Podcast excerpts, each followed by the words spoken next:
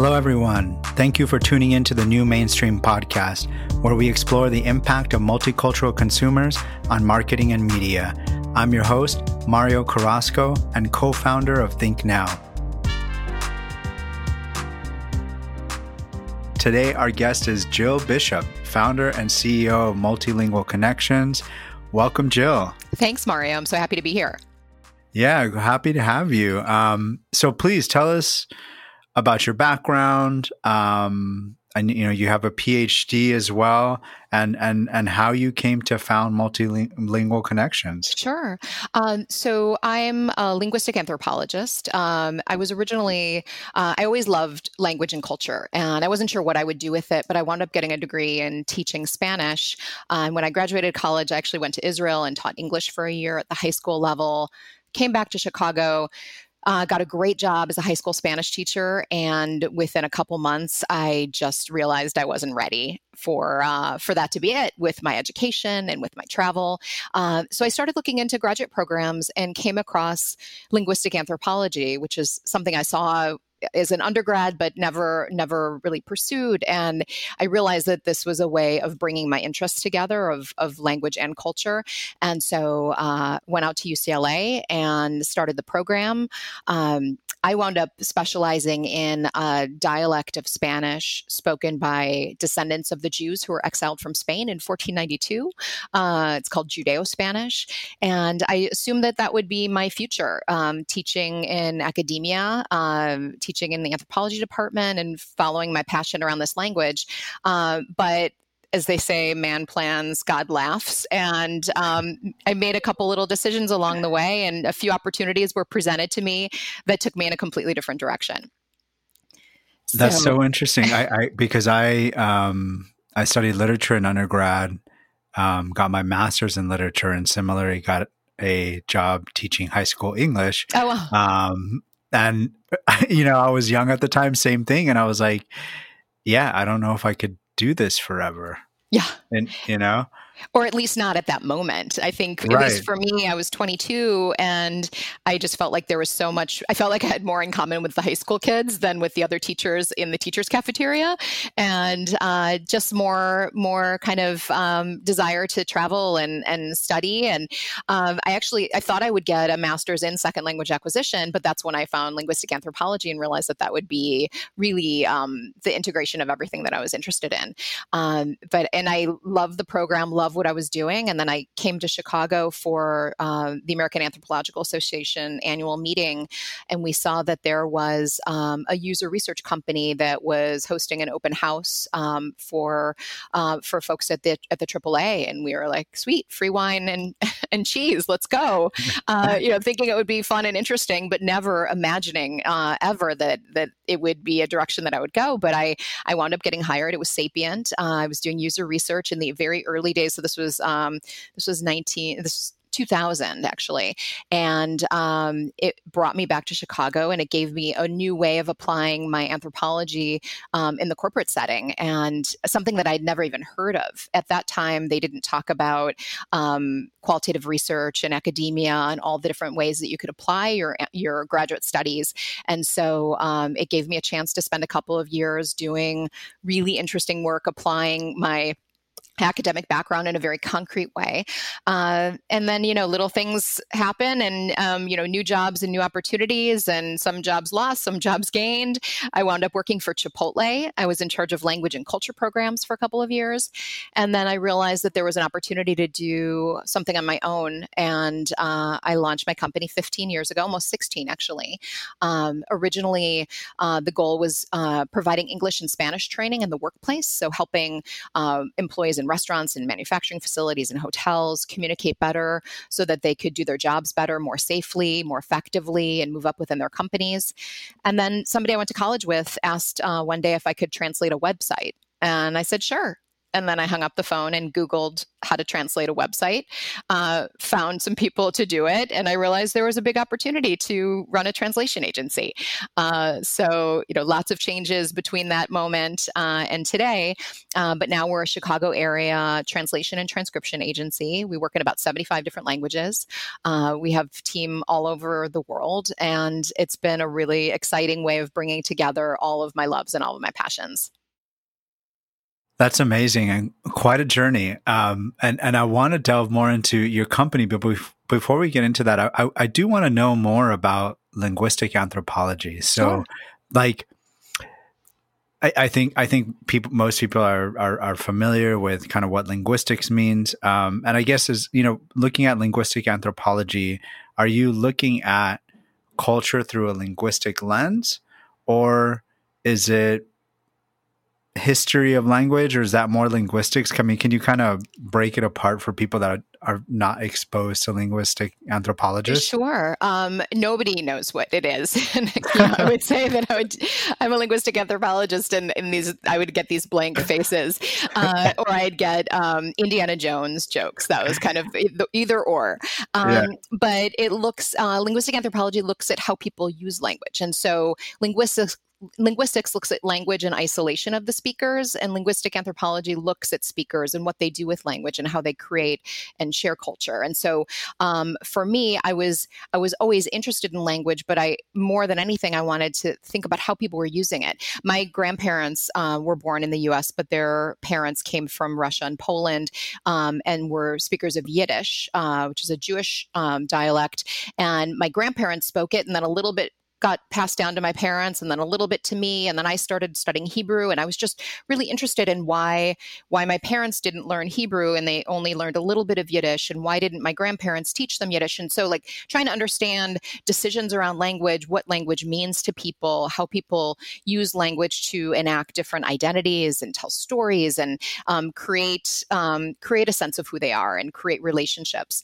And so for for my doctorate I spent a year in Israel looking at speakers of this language, Judeo Spanish, which is uh, an endangered language spoken primarily by people over their 70s or 80s. Nobody is monolingual in the language anymore. Um, and I was, I wanted to understand um, its place in in this community, why people chose to pass it down to their children or not. Uh, I watched uh, groups of older women get together and tell stories and sing songs, and they would alternate between uh, Judeo Spanish and Hebrew. I spent time with Greek Holocaust survivors uh, and uh, at a community center and listened to them tell stories um, that would just alternate between, um, again, Hebrew, Judeo Spanish, some Greek, a little bit of French, uh, and just trying to understand the role that this language played in. Um, um, in their identities and in the transmission of their culture.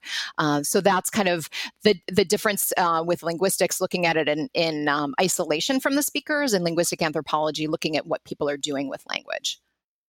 That, that's fascinating, and it, and it makes me think about what's happening to Spanish here in the U.S. Sure. In terms of you know, of course we had you know we had the large Hispanic immigration influx during the 80s, um, primarily Spanish speakers.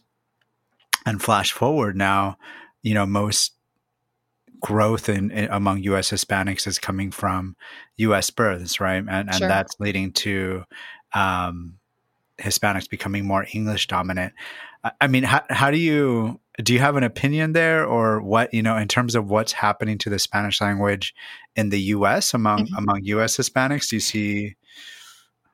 I mean, I don't want to say similarities, but any any you know, eh, um, kind of lines to be to be drawn there. Absolutely, and you know, language is never language is, isn't fixed. It's constantly changing through the mouths and the lives of, of its speakers. And so um, looking at judeo-spanish the, the, language of the jews spoke in spain 500 years ago was was slightly different than than the non-jews at the time because they needed terminology for um, for religious concepts that didn't exist. And then mm. over 500 years it grew and changed based on where they were and what they were preserving what they were adapting and so language is constantly in flux and so you look at spanish speakers in the US um, or descendants of Spanish speakers who are living in the US, what la- their language serves different purposes now, and it's constantly changing. We, um, you know, there's a lot of linguistic purism where people say, you know, oh, the language that people speak, whether it's English, Spanish, anything, you know, it, these what are these kids doing to this language? You know, it's not, you know, I we would never would have said that. Look at how broken it is, or how grammatically incorrect people are. Um, but that's what people said a hundred years ago about the language at the time, and and it's constantly in flux. And so you don't, uh, you the only way to preserve a language is when it's stop, it's you stop speaking it. Um, and so when you look at what um, speakers in the U.S. are doing, they're making it their own. It is it is it is exactly the same process that has happened throughout human history, where changes happen um, you know languages come in contact with each other and and it just continues to grow and change and and become useful for people um, so you know people can disparage spanglish but that's Spanglish exists as a as a as an, a result of of contact of language and culture, and it continues to exist because it's doing something for people. It's allowing people to enact both sides of their identities uh, as Spanish speakers and as English speakers, and so that's something that's important to understand. That it's not necessarily something to look at and disparage or to criticize, but this is how this is this is the language as it exists today. And so, if you want to reach those people, think about what's going to be meaningful and relevant for them. I, I love that perspective because um, the research bears that out 100%, right? Like, even though this idea that it's not black and white is so spot on and, and so spot on to the bicultural, bilingual experience of US Hispanics, because we've found that even though descendants of Spanish speakers that know little to no Spanish, um, having Spanglish, even a word in marketing materials, does do something mm-hmm. in terms of you know activating. Uh, I don't know nostalgia, authenticity, something about that. So that's that's a really great perspective. Um, and uh, one last question, just because you were talking about evolution, and yeah. I mean the, the, a, a big a big conversation. I don't know if you've been following among U.S. Hispanics, um, Latinos, is is this term Latinx. Yeah. I mean, um, you know, we we found we put out research just about how only two percent of U.S. Hispanics really know or identify with that term. Right. However, there's like there's just there's a lot, especially when you're looking at social media, Twitter. There are a lot of people it would seem like that are embracing it. Um, I mean, how, how does this fit into this theory of, of, of, of kind of language evolution? Because I, I actually saw something that was ex- was exact almost exactly what you were talking about. Like, you know, this it, it, when I was an academic talking about you know people that reject the term Latinx, like you know, I guess they're okay with the Royal Academy of Spanish dictating how they speak, and I and I thought that was really it, it points to what you were talking about, you know. So I don't know how how do you how do you how do you feel about that term and and what's happening in terms of of adoption of, of, of this term Latinx? Well, it's interesting. First of all, I'll say I don't have a, a, an academic perspective on it. I, I hear bits and pieces periodically, but it's it's funny that somebody would say you're okay with the Royal Academy of Spanish telling you how to speak, but it, in in that place you're criticizing it but it's okay in every other aspect. So you know if i want to just start alternating my my adjective modification and using masculine for feminine for an object that is inherently you know by linguistically masculine like that there are rules in grammar. And so um, you know whether it's the royal academy or someone else who's telling you that those are the rules um, you know you you can just you can you can pick and choose and justify whatever you want essentially. But with with latinx what i have understood is that uh, exactly what you said that a lot of people don't feel like it represents them and it's almost being imposed by them by ultra political correctness. And those outside of the spanish speaking community who who want to be appropriate and want to be politically correct and want to be inclusive i think it's easy for for us or for someone like me to say, oh, we should use Latinx. But but if I'm imposing it on a community that doesn't want it, then then we really need to think about where this where these terms are coming from. And that's in the US. I don't know what's being what's happening in the Spanish speaking world. Um, about that because that just goes back to every uh, the the inherent grammatical um, structures of the language. So it's beyond just that one word. It's does this is this generalizing throughout? Um, and so i've you know i've heard a lot of a lot of U.S. Latinos say, you know, or Latinx say, you know, I don't want this, and stop, you know, stop calling, stop making me change my language in the way that I refer to myself.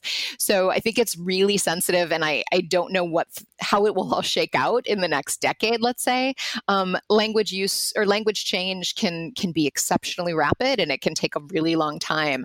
Um, and so a change like this could be could be accepted, and ultimately it could be rejected. Yeah, it, it's it's super interesting, and and I and I dug into it. I mean, we, you know, as a market research firm, we just kind of put the data out there, um, it, and for better or worse, it was by far our most popular study. It got picked up by New York Times, Washington Post, um, and and we got slammed right for for just online at least for just reporting that two percent of the U.S. Hispanic population identifies with that term, and and moreover, almost like half of the respondents were, were offended by it. Um, and we were just publishing the data. Um, and you and got slammed for that. we got slammed for that. Oh. Like like we were anti Latinx, and I was like, no, we're not. We, you know, actually, the whole impetus for it was that during the the Democratic primaries, you know, we saw that significant political figures like Elizabeth Warren were using the term, and I was like, wow, that's like has has this been adopted quicker than I had thought? You know, um, and, and I started with some some some personal research. I asked my mom yeah. and dad; they they had never heard of the term, never heard of it, right? And and so then I, you know, I, I threw it I threw it to our research team and said, "Hey, can can we look into this?" And sure enough, and then um, we got slammed for it. We said that you know we w- the biggest pushback that I thought was fair was that we didn't include a large enough base size of LGBTQIA. And I said, okay, okay, let's let let's let's follow up.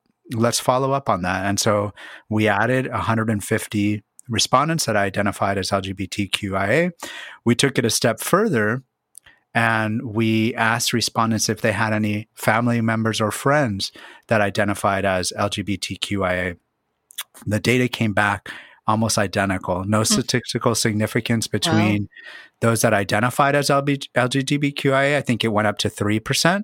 So okay. not a statistical significance there.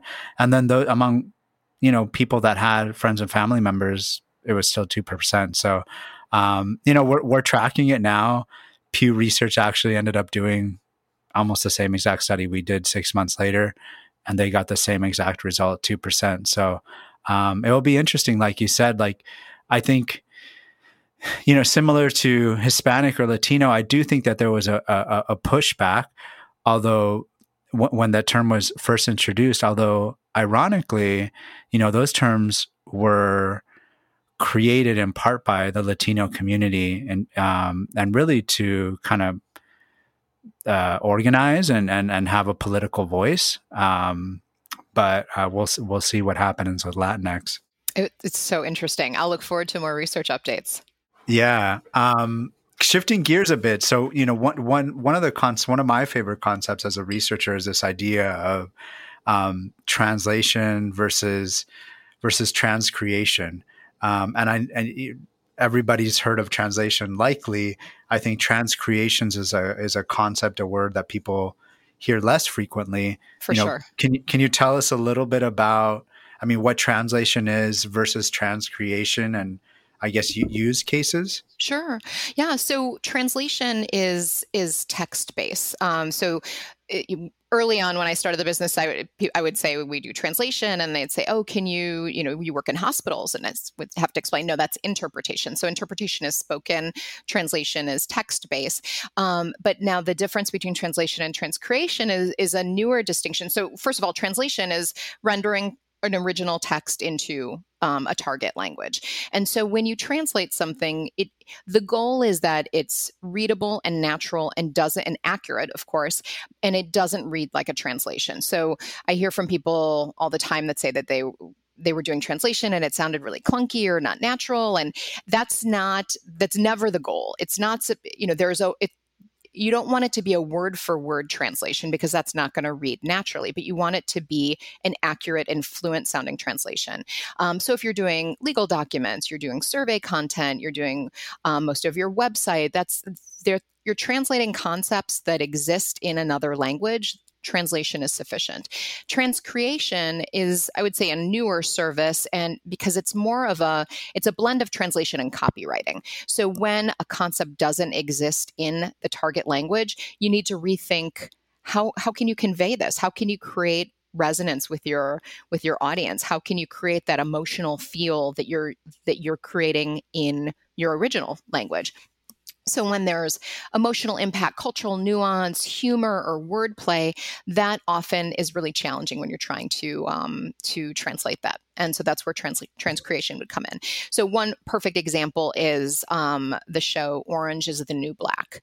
Um, you could translate that accurately orange is the new black in a way that it would read natural and accurate in other languages but you, there's no chance that you would conjure up the the feel of that in those other languages if you just went with translation. So with transcreation you have to re-envision um, the original completely and come up with something that will still have that same kind of tone and feel and emotional impact but it's a deviation um, from or reimagining um, from the original. Um, and even with, you know, orange is the new black, you could say, like, I just turned 50. So 50 is the new 40 or 50 is the new 30. Um, mm-hmm. That concept of the new, what does that mean? And how did that come into being in English? And so we don't think about how full of metaphor and nuance our, our languages and our writing is. Um, I don't play sports, so I see these sports metaphors all the time and I, they jump out at me because I don't know what, they, I often don't know what they mean. You can't translate a baseball metaphor and expect that it's going to be received well. So in those cases, you need to re envision the content. That's super interesting. And I, I I've realized that all these years, I, I really what I thought transcreation was is really just good translation.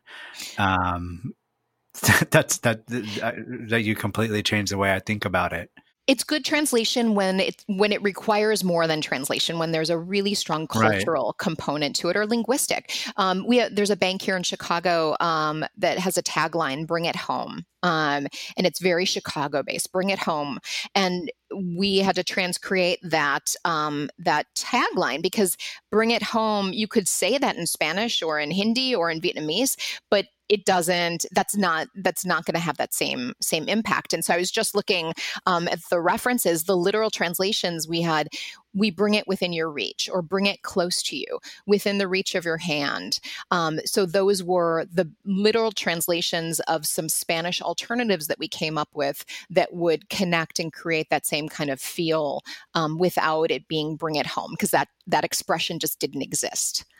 So so tell us a little bit about that process because i'm envisioning like a writer's room. Mm-hmm. um, you have you have the tagline you're you're throwing out ideas. I mean h- how does that work? Certainly it is definitely um, not an easy process. It's not a quick process. It's not a cheap process. Um, you know, with translation, it's typically charged um, on a per word basis. So you know exactly you have a thousand words in this document. Yeah, this is how much it's going to cost. With transcreation, you can come up with pricing based on how creative and how much the content, you know, what what kind of content and process will be.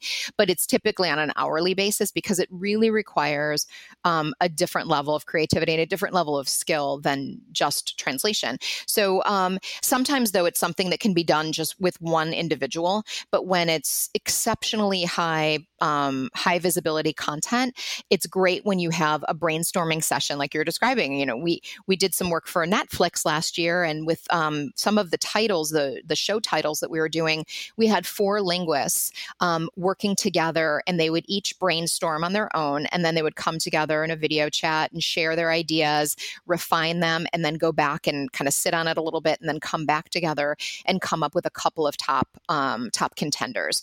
Um, so imagine for Netflix, if you translate a title and the title doesn't mean anything in Arabic or in Portuguese, nobody's going to click. So it doesn't matter how good the content is, how good the dubbing or the subtitles are. If if the title loses you, you're lost. And so that's where, you know, really making sure you're spending the time and money developing um, that, that high touch, high potential, um, high connection content is important. That's so amazing. And, and as you were, it's funny because when you were talking about transcreation, I thought about Money Heist. I don't know if you're familiar with that Netflix show. I'm not. So Money Heist was um, a, a Spanish show and, shot in Spain. Um, and the original title is La Casa de Papel. I had no idea that. I, I know the title in Spanish. I didn't know it was translated into money as Money Heist. That's yeah, really and, you know, I, I, I speak Spanish, and so when I read that, I'm like, that's not even close. I mean, I get it. It's it's what um, the show's about. And so in my head right now, as you were talking, I was like, why didn't they translate it? I'm like, oh, La Casa de Papel is really the closest idiom that I could think of in English is House of Cards. Mm-hmm. And I was like, that show, already, that show already exists. So that's kind I, I feel like that's exactly what, what you do, right? I mean, yeah. and do the linguists, they have to watch some of the show or, or like, how does that happen? How are you, how For are sure. you getting like are you watching some of the show do they give you like like like a treatment to read? Absolutely. Yeah okay. you can't do that without having all the context and so you might have trailers you would have um, you know marketing content you know, all kinds of information. The more information that you can give to the linguist in that moment the better the chances are that it's going to be translated in a way that's really going to resonate. Um, and oftentimes um, the translations that, that a company like us that we're providing our clients can't independently verify they have no idea if we did a good job until they hear from their end clients and so yeah. it's um so we would come up with back translations and then a rationale to explain it so that they could at least intellectually get behind a decision um, and understand like you know oh that that seems to go, be what i'm going for that that rationale really makes sense to me so let's go with this even though i don't speak this language and have no way of knowing. Um, so it's it's really complicated and it's really interesting um, and becoming more and more important as companies are marketing globally. Um, they want to be able to create that same kind of connection internationally as they do with their with their home population and so um, spending that that time and think thinking about it in advance we find that the most successful engagements are those where there's time and thought in advance instead of the oh crap afterwards like we have to get this translated you know? If we had if we had thought through some things beforehand you know it would it would make the process smoother or more transparent or more affordable you know? There's so many so many benefits to thinking about translation before the project even starts. Um, it's not always an option but when it's an option it's it's always recommended yeah, and and, and that's so fascinating. You, and you talk about international, but I feel like it's equally important now. The U.S. being multicultural sure. country, right? I mean, we're talking about Spanish, um, but then you know, looking at um, Asian Americans, right? I mean, it, it, the fastest growing group in terms of immigrations coming from Asia, which um, I feel like there's lots of opportunity there, and, and companies don't tackle it just because of the perceived di- difficulty, the amount of languages. Right. Um, and then and and and, ta- and and you talking about your process, I feel like it's so important to engage a company that's thoughtful about it because I've seen I don't I don't know if you've seen this. There's so many just really bad translations. Um, oh yeah. And, and also like talking about transcreation. I don't know if you saw this was one of the most egregious ones last year. I won't mention the company, but they you know they were doing this Mother's Day promotion Okay. And the the theme was um, kind of like yoga, um, mindfulness, right? And they wanted to do and and they wanted to do a, a play on words of namaste, and um, this was in Spanish, and so there really isn't right in Spanish that I know of. Um, a translation for namaste. So they thought they would do wordplay and do Spanglish, and they did mama stay. Oh, yikes. oh my god. So for those of you that don't know what that means, don't Google it. Um, but it, it's you know it's it's an uh, it's an offensive term, um, and I just couldn't believe it. This is a huge company. This is one of the largest retailers that that made this mistake. So um, I'm just like, I don't even know how things like that happen. Yeah, no one's immune. no size company is immune to putting their foot in their mouths. Um, yeah. I mean, so I, I guess that this is a good segue into the next question that I was going to ask you. I mean, have you seen? I mean, 2020. We're, we're recording this uh, right at the end of, of, of, January 2021. I feel like you know 2020 was definitely uh, a cultural reckoning of sorts.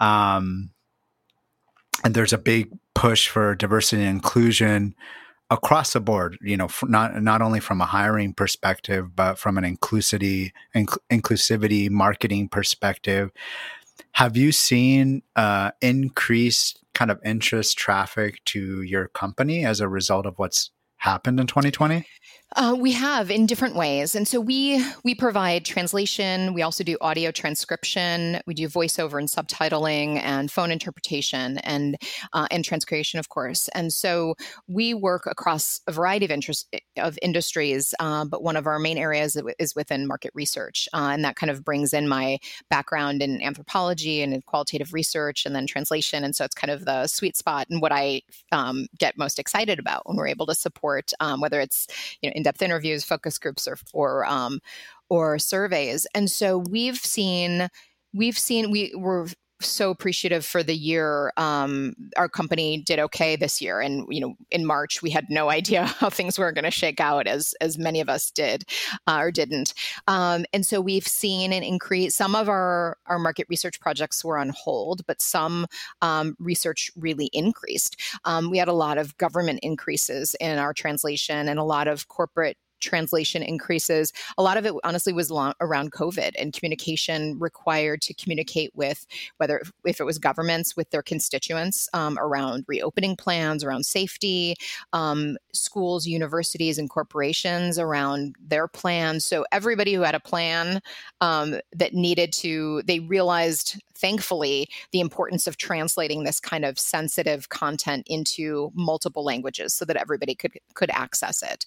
Um, so those areas really grew for us, and um, and then also around um, virtual meetings. So obviously, face to face meetings went virtual, and then instead of having an interpreter on site as they might have before, um, they wanted to subtitle or dub their content afterwards.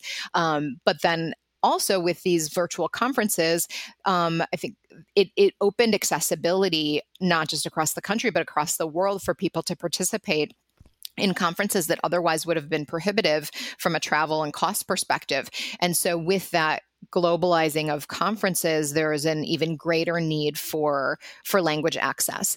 Um, and lots of people speak english. And you know even in the us you know we have 70 million people speak a language other than english at home. It doesn't mean that they don't speak english outside and can't. Um, but even when english when you english is is pretty good um, you know whether you're outside the US or inside, it helps so much when you're able to give people the content in their own language.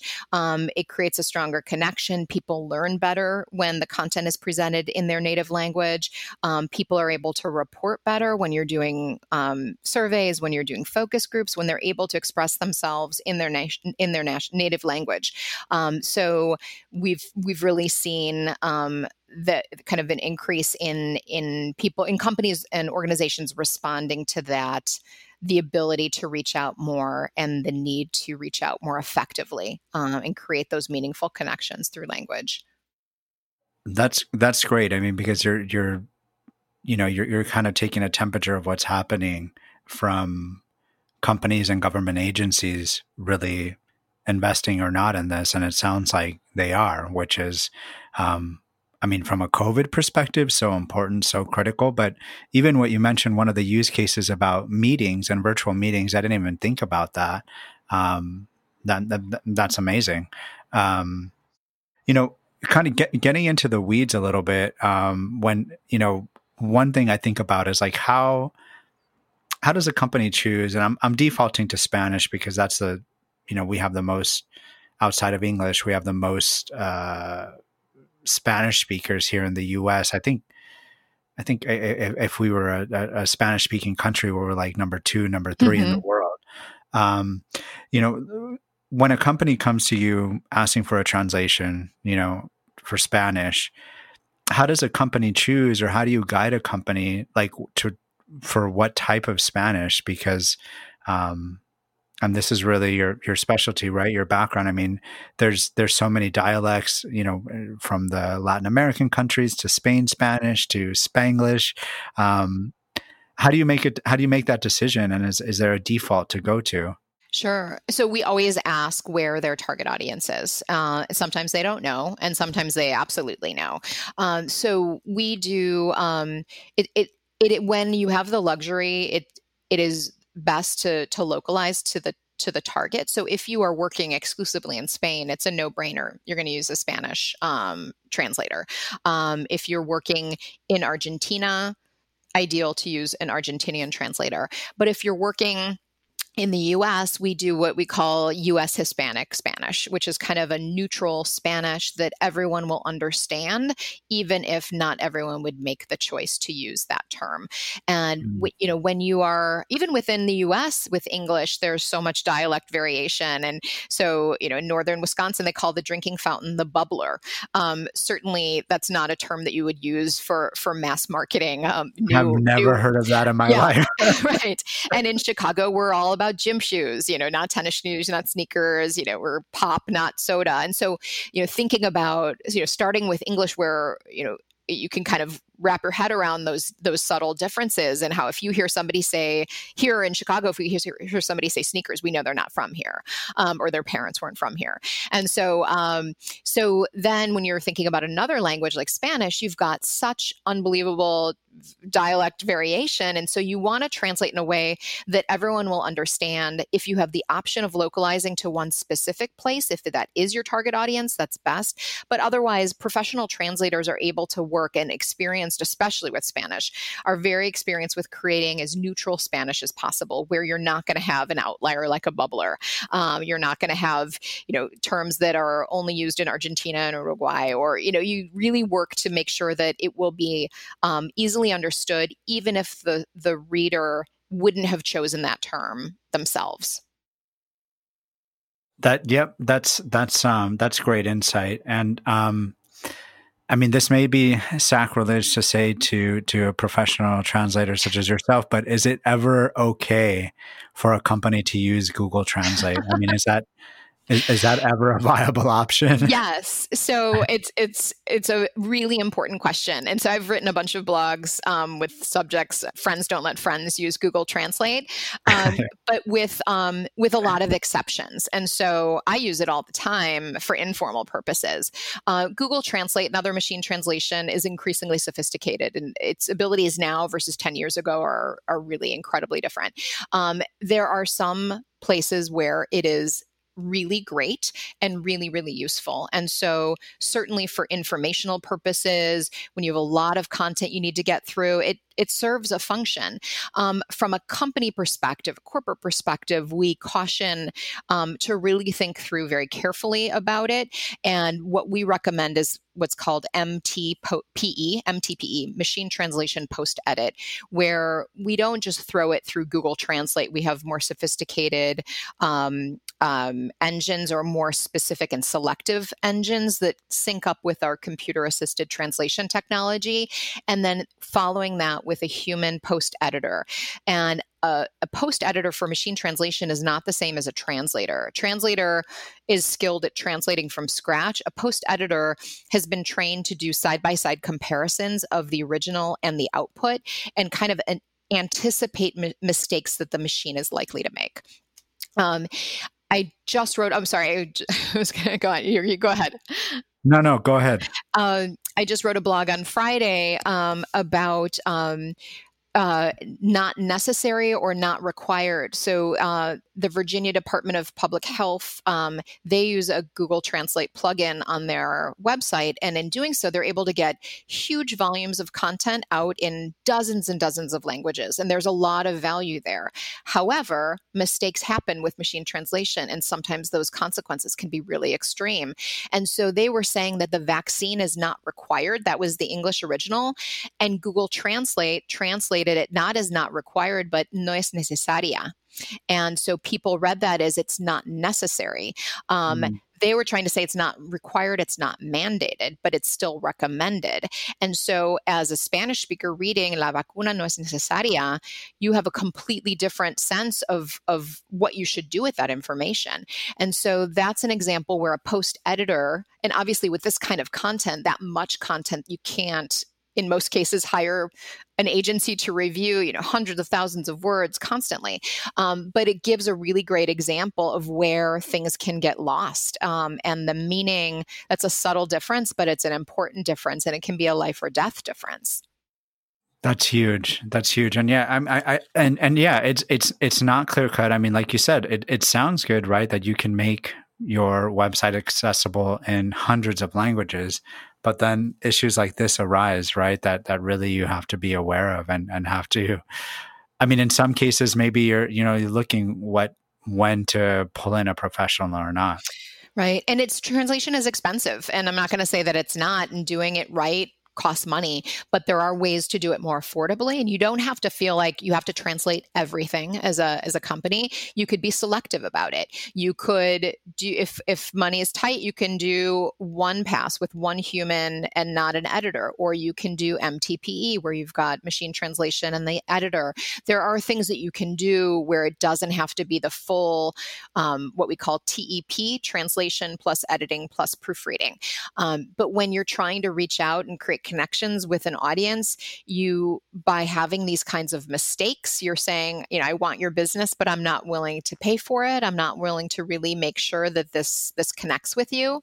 And so i, I think it's really important um, for companies that are trying to reach out to new markets um, to be really strategic about it. And uh, again you don't have to translate absolutely everything but have a have a reason for why you're translating what you're translating and a reason for why you're not translating other content that's great. And I think um, that's a, a great place for us to stop. We're, we're heading up here in our time. Um, you mentioned a blog, Jill. Is there, where, where can people find your content, your website, um, social media handles? Sure. So we're multilingualconnections.com uh, and you can find, we're uh, Twitter M underscore connections. Uh, but I would say the best way is just to go to our website then all of our social links are there, but multilingualconnections.com. We're based in Evanston, just outside of Chicago. It was a pleasure um, having you on, Jill. Thank you so much for joining the podcast. Thanks so much, Mario. I really enjoyed it.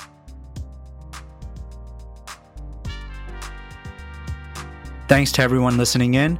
To get more multicultural insights, check us out at thinknow.com and follow us on social media. You can also subscribe to this podcast on your favorite platform. Final thank you to our producer, Lucas Martinez, who created our intro music and makes our podcast sound great. To email him, reach out to martinez.lucas.a at gmail.com.